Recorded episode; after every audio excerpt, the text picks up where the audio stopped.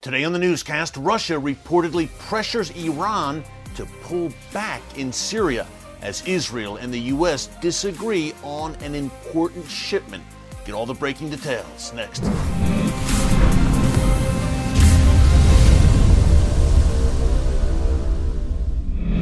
Folks, Erick Stakelbeck here. Welcome to the Watchman Newscast. Over the past few days here on the newscast, we've been reporting on an increase in Israeli airstrikes in Syria, of course, targeting the Iranian regime and Hezbollah, their assets in that country. Now, quick review. Last Thursday, Israel struck in the Masyaf region and reportedly destroyed up to 1,000 Iranian made mid range missiles. And according to some reports out of the region, those missiles may have been precision guided. Fast forward to two days ago, Wednesday, August 31st, when Israel reportedly carried out airstrikes not only in and around Damascus International Airport, but also directly targeting Aleppo International Airport in the northwestern area of Syria, not far from the Turkish border. Now, Iran obviously has been using Damascus International Airport as a transit point over the past few years. Israel back in June said enough is enough. Finally, they destroyed the runway there. It's up and running once again, but Iran is perhaps diverting some flights now, bypassing Damascus on their way to Aleppo, and now Israel is on to their game, obviously, there. Aleppo, of course, also has an international airport, and Iran is hell bent, folks, on transiting advanced weapons through Syria into the hands of Hezbollah in southern Lebanon at Israel's doorstep and along the Golan Heights, also at Israel's doorstep. That's why Israel is acting and acting forcefully and effectively and that's what brings us to a very important reported meeting this week on Wednesday, actually, August 31st. According to the Saudi Daily, it's based in London, Asharq al Awsat. I hope I'm pronouncing that right. I'm probably not. But this is a publication, again, published by the Saudis, which has had a pretty credible track record over the years when it comes to Middle East news. Well, they reported this week that Russian officers, met with their Iranian counterparts in the city of Hama in Syria. And the Russians told the Iranians in no uncertain terms to pull back from certain sites in Syria where there is an Iranian military presence. Now, in particular, two sites. There's an Iranian military installation in the western part of Hama, but it is very close to an important Syrian military base which also houses Russian S 200 missile defense systems. Russia said, pull back, get out of there. Secondly, in a base south of Tartus near the Mediterranean coast. Now, Tartus, of course, is the site of Russia's main Mediterranean naval base. They said to Iran, we want you to pull back from there as well. Now, it remains to be seen if Iran will do that. Of course, Russia is the senior partner in that relationship. But why would Russia do this?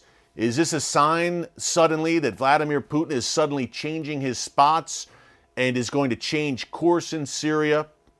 Folks, I don't think so. He's doing it clearly for two reasons. Number one, to protect and preserve Russian soldiers, Russian bases, and Russian interests in Syria, and also to protect the interest of his longtime ally, Bashar al Assad. Hey, that Russia Syria relationship goes back to the days of the Cold War, the Soviet days, with Hafez al Assad, Bashar's father. It's a long standing and very close relationship. Syria has always been, over the past several decades, Russia's gateway into the Middle East. So Russia has a vested interest in preserving Assad as well. That's why Russian soldiers entered Syria in the fall of 2015, nearly seven years ago, by the way. It was September 2015. That's how long that Russian soldiers have been in Syria. So he wants to preserve Assad. He doesn't want to see Syrian soldiers end up as collateral damage in these Israeli airstrikes against Iran. But also, of course, hey, Russian troops are there. Again, a major naval base for the Russian military in Tartus. So, number one, Russia pre- protecting its own assets in Syria. But number two, clearly Russia is preoccupied almost completely right now with the war in Ukraine. That's one reason the Russian, I mentioned the S 200 system a minute ago. Russia has pulled the S 300 systems and they're taking them back to Russia to be deployed uh, in the Ukraine war. So, Russia, there have been reports over the months as well that some troops have been removed from Syria and redeployed in Ukraine. Listen, folks, Russia wants to keep Syria right now as stable as possible because, frankly, Russia right now does not have the bandwidth to get involved in a major way and in a shooting war in Syria. They would like to avoid that and avoid drama there as much as they can.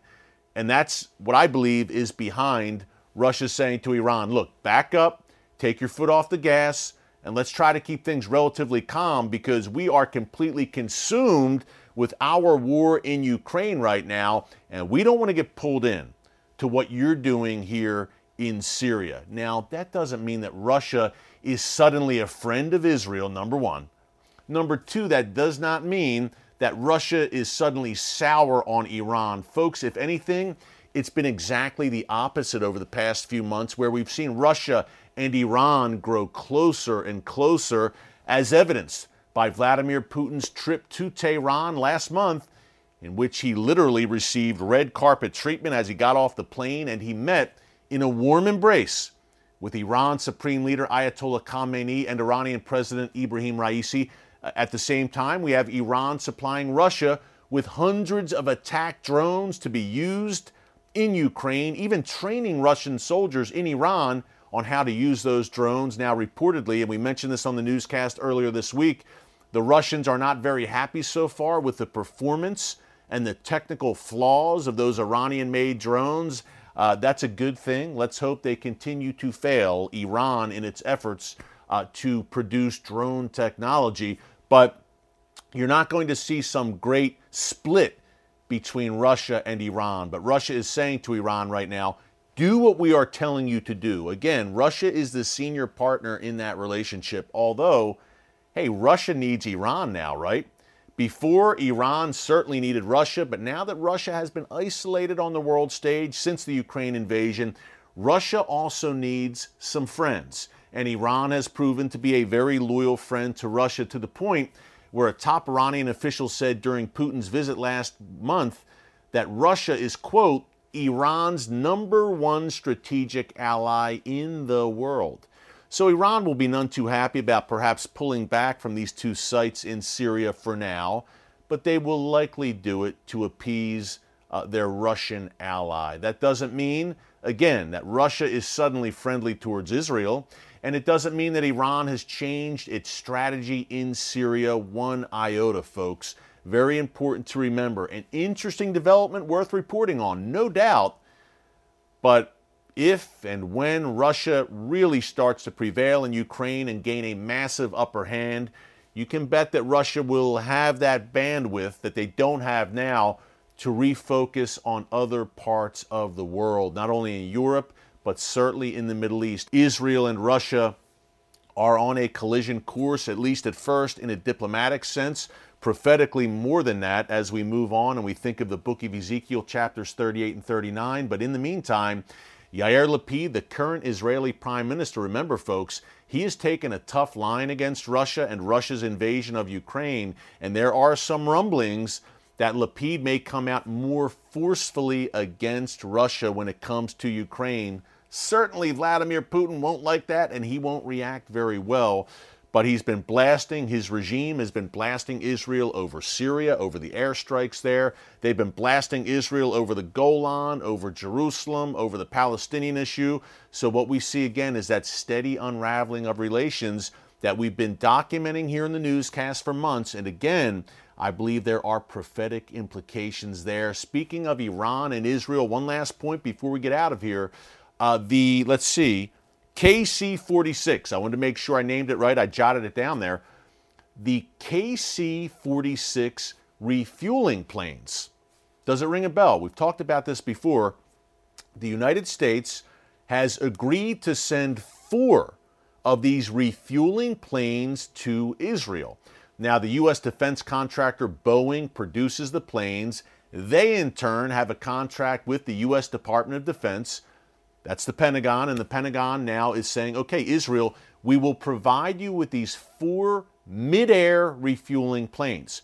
Why is that important? Because Iran lies some 1,200 miles to the east of the state of Israel, which means when, not if at this point, I don't believe, with the Iran deal looming, the nuclear deal, I believe when Israel reportedly is forced, or eventually is forced to take action against Iran's nuclear weapons installations, that's a long trek, folks, 1,200 miles. They will likely need to refuel in the air, and that's what these U.S. made refueling planes do. They are vital, in Israel's view, for a potential strike against Iran's nuclear installations Here's the problem they're not set to be delivered to Israel until 2025. And Israel wants them much sooner than that, for obvious reasons. And Israel has been pressing the Biden administration on that, and the Biden administration, surprise, surprise, is refusing to move up the date and supply those refueling planes sooner. I don't know that we have until 2025 when it comes to an Israeli strike against Iran's nuclear facilities. Uh, and you know that Israel wants them sooner rather than later. So we will watch this very closely. Let's see how this plays out. Is there any way that Israel can carry out these strikes uh, without those refueling planes? I'm not a military strategist or tactician, but I will certainly be following this very closely and we will be bringing you any updates and details we have on it right here on the newscast. Hey, keep all of it in prayer, folks. God is in control. Have a great weekend. Thanks for joining us today. God bless you and remember, never hold your peace.